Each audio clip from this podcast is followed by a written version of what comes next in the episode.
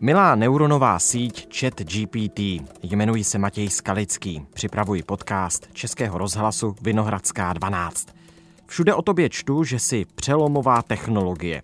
Mě by ale zajímalo, jestli máš nějaké stinné stránky a chtěl bych to v podcastu probrat. Poradíš mi 10 otázek, které se budou týkat rizik, které představuješ? Ty toho o sobě víš určitě nejvíc. Samozřejmě. Rád vám pomohu s otázkami týkajícími se stinných stránek technologie, jako je chat GPT.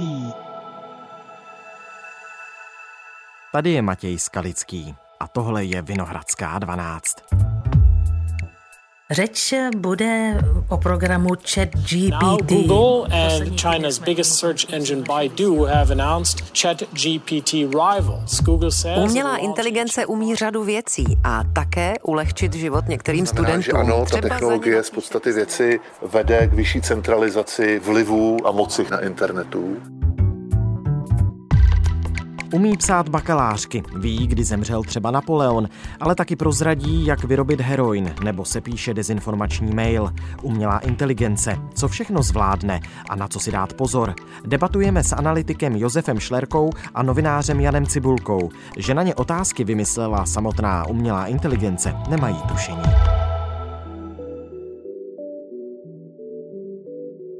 Dnes je středa, 15. února. Vítám vás ve Vinohradské 12, Josef Šlerka, Jan Cibulka. Dobrý den. Ahoj. Jaký vliv bude mít chat GPT? Jaký vliv bude mít chat GPT na kreativitu a produktivitu lidí, pánové? Značný. Nejen chat GPT.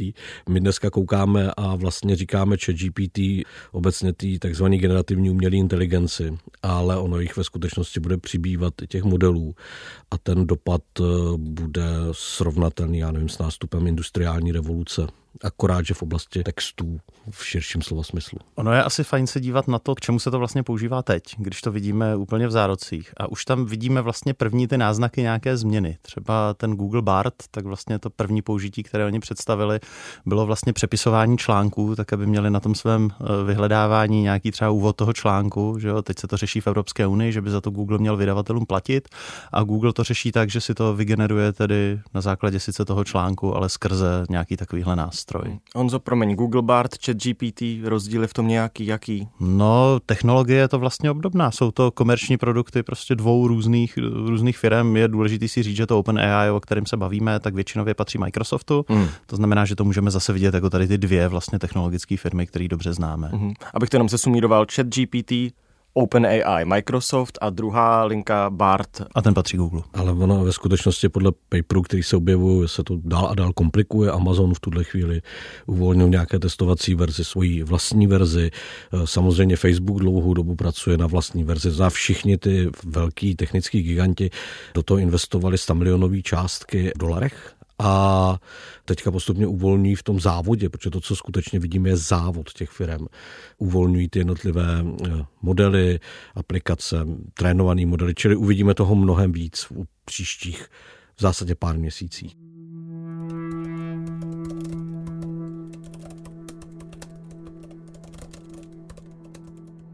Jakým způsobem mohou být eh, chatboti jako chat GPT použity k ovlivňování veřejného mínění? Myslím, že tam furt pleteme různé věci dohromady. Já to zkusím nějak jednoduše vysvětlit. GPT je nějaký jazykový model, který je vytrénovaný, když to hodně zjednodušíme, aby dobře uměl pokračovat v textu. A teď jsme to hodně zjednodušili. A ten chat GPT takzvaný je vlastně ten GPT model, který ho ještě dotrénovali na to, aby se s námi povídal, jak jsme zvyklí v tom chatu a aby na nás byl jako hodný. Když říkáme chat GPT, tak tím trošku myslíme, jak ovlivní situace, kdy i kdokoliv, kdo předtím nepřišel do styku s umělou inteligencí, ano. si s ním mohl jako povídat. No a v zásadě to úplně nejjednodušší a asi nejpřívětivější, co uh, můžeme říct, je, že se z těchto těch chatbotů uh, vlastně stanou jakýsi asistenti. My budeme zažívat něco, jako je asistovaná kreativita, asistovaný psaní, asistovaný přemýšlení, ale v zásadě to bude pořád ještě v té interakci člověk počítač, protože drtivá většina lidí není v situaci, že by nasazovala umělou inteligenci ve svých továrnách. Ale když si to chceš nějak představit úplně konkrétně, tak třeba teď spousta lidí bojuje s tím, že když chce začít psát nějaký text, tak vlastně neví, jak začít. Má to zadání a teď s tím bojuje a vlastně může tady tu otázku nebo to zadání položit nějakému takovému nástroji a on nageneruje nějaké množství textu k tématu. Neříkám, že to bude úplně ten nejlepší text na světě, že to bude něco úplně nejobjevnějšího, ale může to být nějaký výchozí bod, který tomu člověku třeba pomůže rozvinout nějakou myšlenku nebo ji vůbec nadhodit.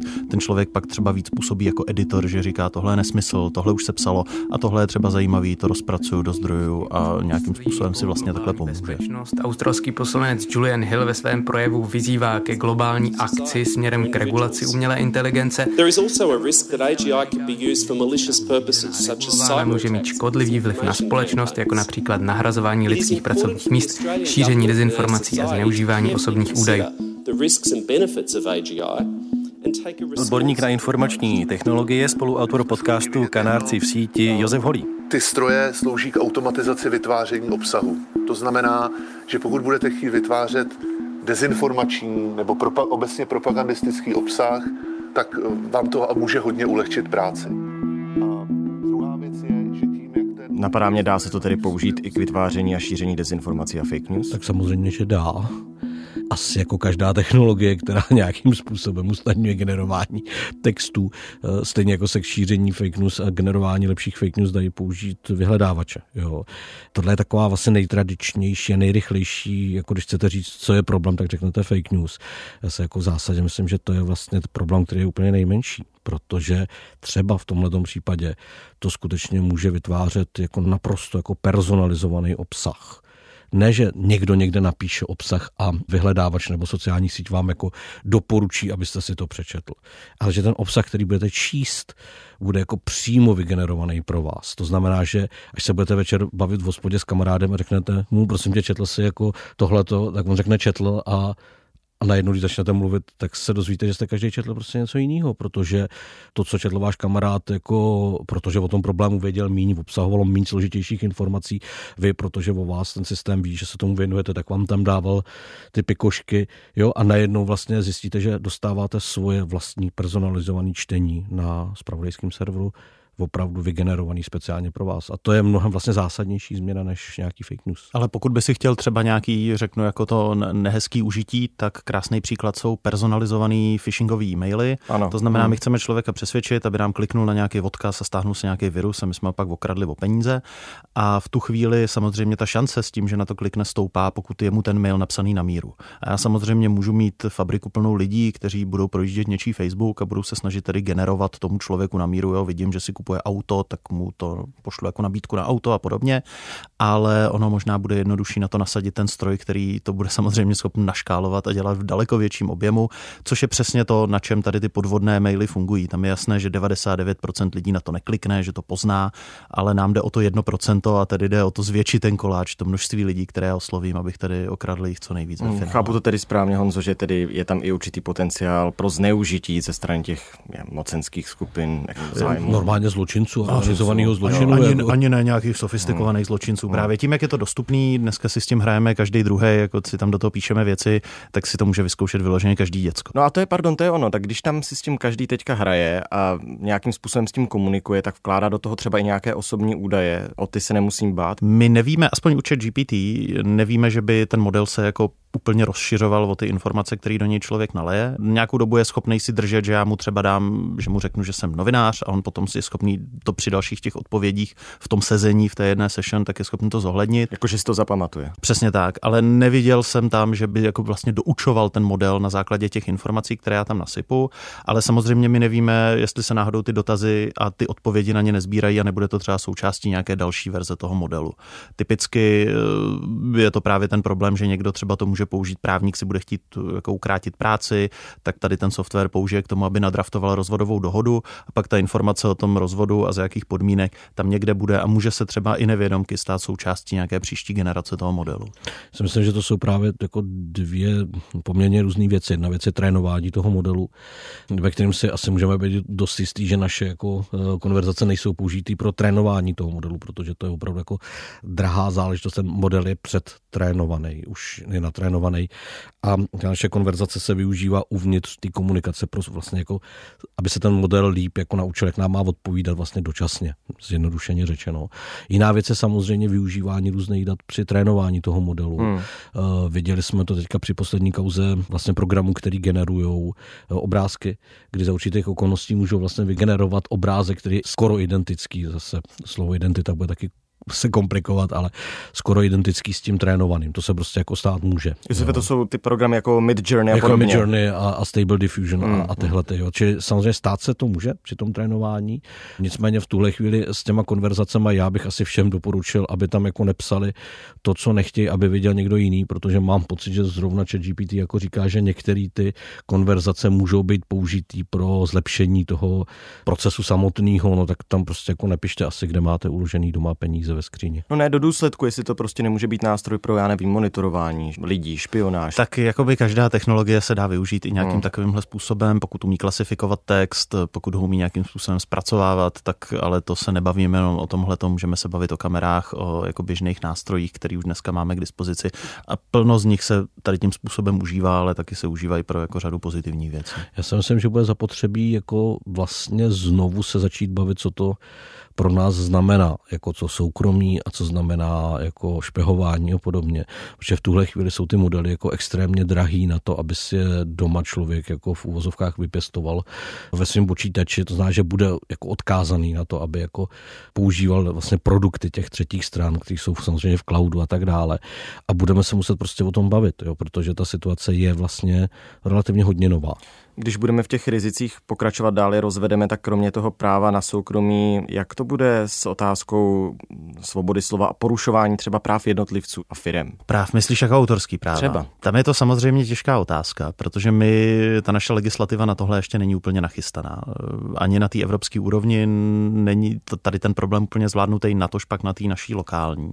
A právě otevírá to otázku, když já třeba vezmu autorsky chráněný nějaké množství textů, zpracuju je, naučím na nich model a ten model mi začne následně generovat nějaký text, tak co to vlastně je? To, je to pastyš, na kterou se vlastně ta licence jakoby nevztahuje a ji můžu volně vytvářet? Měl bych někomu platit? Neměl? A teď asi samozřejmě koho se zeptáš. Pokud se zeptáš vydavatelů nějakého mediálního obsahu, tak ty ti řeknou, podobně jako to říkali v případě toho Google eh, a těch náhledů, těch jejich článků, ano, za to by nám někdo měl platit, ale samozřejmě velká část prostě jak těch velkých technologických firm, tak třeba akademiků řekne ne, za to se platit nemá, to je prostě součást výzkumu nebo rozvoje lidstva, jeho poznání a prostě to je něco, co je ve veřejném zájmu. Já nejsem právník, ale předpokládám, že už tuhle chvíli existují právníci, kteří vědějí, jak to je a určitě mezi těma právníkám, kteří vědí, jak to je, jsou ty, co vědí, že je to proti zákonu a určitě jsou tam ty, co vědí, že je to pro zákon. A, nebo, tak to bývá. že to je v pořádku, ale nepochybuji, že už ty názory jsou. Já si spíš troufnu a nedělám to často odhadnout, jak to dopadne. No. A dopadne to prostě nějakým poměrně radikálním vynětím trénování umělé inteligence z autorského zákona Myslím si, že to bude jako krok, který je nutný, stane se, vyvolá spoustu kontroverzí, uslyšíme spoustu debat, ale vlastně ten autorský zákon je brzdou pro to využívání umělé inteligence. Hmm. A přínosy té umělé inteligence, které budou pro tu společnost, jsou tak pozitivní, že dojde vlastně k určitému jako znárodnění těch autorských práv. Protože my tady zatím mluvíme vlastně o takových věcech, které jsou jako legrační, jo? jako generování mluverů a fake news a podobně, v porovnání třeba s tím, jakou revoluci to přinese ve zdravotnictví ve chvíli, kdy prostě budete moci jako krmit ty systémy jako zdravotníma datama, ve chvíli, kdy ty systémy budou schopny vstoupit do tohohle zdravotnického eh, prostředí, tak ty přínosy začnou okamžitě jako násobně převažovat nad tím, jestli jako zprávu, kterou navíc v hodně případů v médiích jste si jako skopírovali z jiného serveru, jenom jste jako jinak, jinak řekli, tak jestli jako na ní máte mít autorský práva pro případ, že tím učíte náhodou umělou inteligenci nějakým způsobem eh, generovat další texty. Už teď Někteří žáci a studenti si nechávají třeba psát eseje nebo domácí úkoly od ChatGPT. Sociální média proto zaplavili příspěvky, ve kterých studenti využili umělou inteligenci k napsání práce. Zrovna dneska jsme měli v angličtině napsat esej na téma přijímací pohovor, jak bychom odpověděli na inzerát anglicky. Nabouchali jsme to do ChatGPT a za 10 minut jsem měl perfektní esej odevzdanou. Učitelka Alexandra Kozlová ze Slovanského gymnázia v Olomouci. Přiznali, že využívají program eh, chat GPT, ale spíše v angličtině. For Microsoft, which is a bit of an underdog uh, when it comes to search, there's more flexibility in disrupting the model because we're less dependent on the revenue compared to Google. Dnes odborník na informační technologie, spoluautor podcastu Kanárci v síti Josef Holý. Eh, akcie Google v minulý týden klesly o nějakých 7%, tuším což jsou vlastně velké desítky miliard dolarů.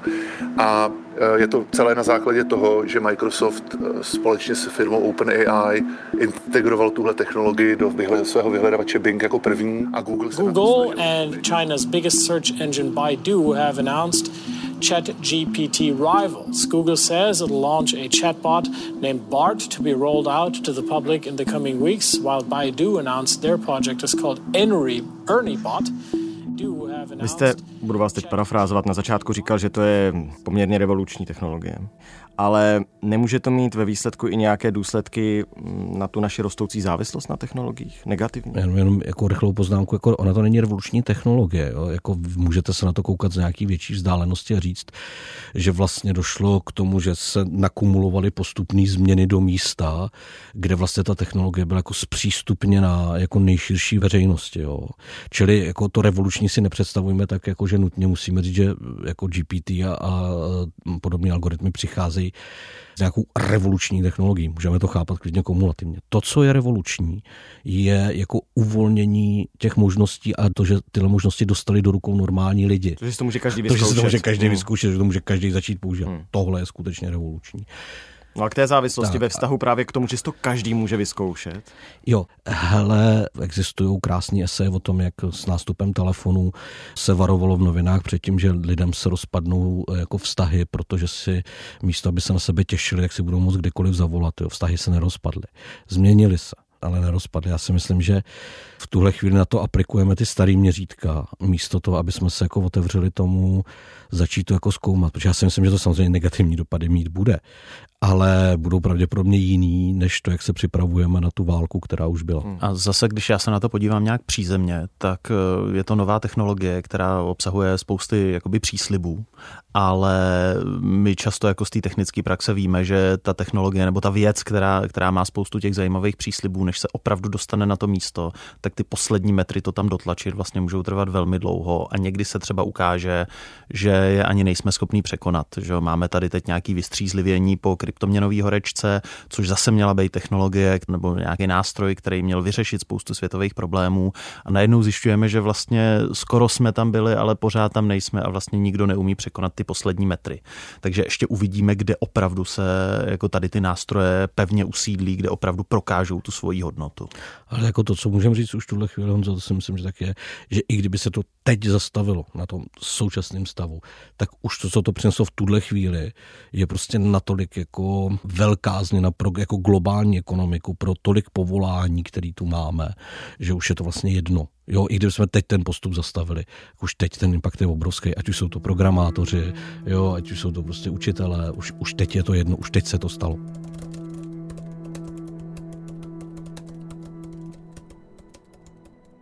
O těch benefitech se mluví v médiích teď poměrně hodně, ať už u nás nebo v zahraničí. Když ještě dobereme ta rizika, mohou se podobné nástroje, podobné jazykové modely a to, že teď skutečně může používat opravdu každý, který si to zadá, tak jsem chtěl říct do Google, ale tak do Google nebo... Eh, který si to zadá. Který si to zadá do internetového prohlížeče, tak mohou se ve výsledku podílet i na diskriminaci určitých skupin ve společnosti? Představte si to úplně jinak. Jo. Jako neexistuje nic, jako je přirozenost umělé inteligence, neexistuje nic jako přirozenost prostě počítačového programu nebo algoritmu. Tyhle věci nepadají z nebe. Jo, ty algoritmy mm, jsou už vlastně dneska z tohohle pohledu trošku obsolí, že o nich takhle mluvíme. Ale ty nepadají z nebe. Ty obsahují nějaký značný podíl jako člověka a toho, jak vidí situaci. Víme u těch eh, metod třeba učení s učitelem, to znamená, když se trénovali konkrétníma datama, tyhle lidi třeba budou mít chorobu a nebudou mít chorobu, taky víme, že to třeba přinášelo eh, rasový zkreslení. Prostě protože bílí v Americe dostávali mnohem lepší léčbu, tím pádem jejich data byly mnohem kvalitnější, tím pádem jim vycházely statisticky mnohem vyšší naděje na dožití a tím pádem jako na ně směřovala léčba. Čili o tom jako víme. Tenhle ten proces toho, že zapojujeme pořád tu zpětnou vazbu a to vyhodnocování do toho, to prostě jako děláme, protože, no, protože ta společnost jako tohle nechce. Ta společnost chce společnost, ve kteří jsou si všichni rovni v příležitostech, který mají a nejsou diskriminovaní jenom kvůli tomu, že se narodili v nějaký specifické situaci. Jako takový ideál to pořád má. Takže ano, může to přinést, ale zase zároveň ten tlak je hnedka proti tomu tohle nějak řešit. Jiná věc je ta, do jaký míry vlastně firmy chtějí nebo nechtějí řešit svoje jako reputační rizika, riziko svých pověstí. Prostě když jste velká firma, tak jako nechcete vlastně tu umělou inteligenci, která lidem jako radí, jakým způsobem vyrábět doma jako heroin, byť to ta jako umělá inteligence jako ví, ví zase, jako ve velmi komplikovaném slova smyslu. No tak to se tomu snažíte prostě zabránit. Ne proto, že by to neuměl, ale prostě proto, že to nechcete dělat, nechcete no, být, nechcete být ta elektřina, která popravuje lidi na elektrickém křesle, abych připomněl. Zase tím, že ty modely jsou jako finančně nákladný, to znamená, jsou v držení těch největších firm a tady ty největší společnosti, prostě právě to, co zmiňoval Josef, kvůli své reputaci, eh, to tam prochází jak ty vstupní data, tak i ty výstupní data, prochází nějakou lidskou kontrolou, která má prostě za úkol odhalit a zlikvidovat eh, cokoliv, co by teda mohlo vrhnout na tu technologii špatné světlo a jedna z nich je právě různé návody na porušování zákona nebo právě jako rasismus. A Šíření nenávistných, xenofobních jo, samozřejmě ten, ten model, ten model prostě v základu replikuje to, co se do něj nakrmí, to znamená, že pokud my ho nakrmíme rasistickými texty, tak model bude rasistický a vzhledem k tomu, že ho krmíme vším, co na internetu najdeme, tak tam je takového materiálu požehnaně, ale zase je tam nějaká vstupní, výstupní kontrola, která se snaží, samozřejmě není to stoprocentní, ale snaží se to nějakým způsobem tedy eliminovat. Tak je otázka, kde je ta míra, že jo? Kdo určuje, co je a co není. To je taková oblíbená česká debata, jo? Kdo určuje, kde je ta míra. No někdo to nakonec prostě učit musí, hmm. jo, a udělá v tom spoustu chyb, jo. A je to někdo v Microsoftu. Ale bude to nakonec... no nebo v Google. Nebo v Google. Jo, ale ono jako my se tady bavíme, jako kdyby prostě tady existovala nějaká jako nadřazenost těch západních technologických firm. Já připomínám, že Baidu spustilo svoji variantu chat GPT asi před třema týdnama. V Číně. V Číně. Já vůbec mm-hmm. jako třeba nevím, jakou má kvalitu, ale nepředpokládám, že by jí mělo nějakou jako mizernou. Jo. Jako pozor, on i ten IT svět jako v jistém slova smyslu um, mnohem pestřejší. Jo. To, že jsme fixovaní zrovna na písmenka, který umíme číst, to je tak trošku náš problém. Pánové, 20 minut jsme si teď povídali o jazykových modelech. Možná cítíte, že ten rozhovor byl částečně krkolomný a to z toho důvodu, že ani jeden z těch hlavních dotazů nebyl můj. Všechny ty dotazy na vás vymyslela umělá inteligence, chat GPT. Tak moc díky, že jste na všechny odpověděli. Pozdravujeme chat GPT a jsme rádi, že jsme pomohli snížit náklady jako Českému rozhlasu na výrobu tohoto pořadu. Děkujeme.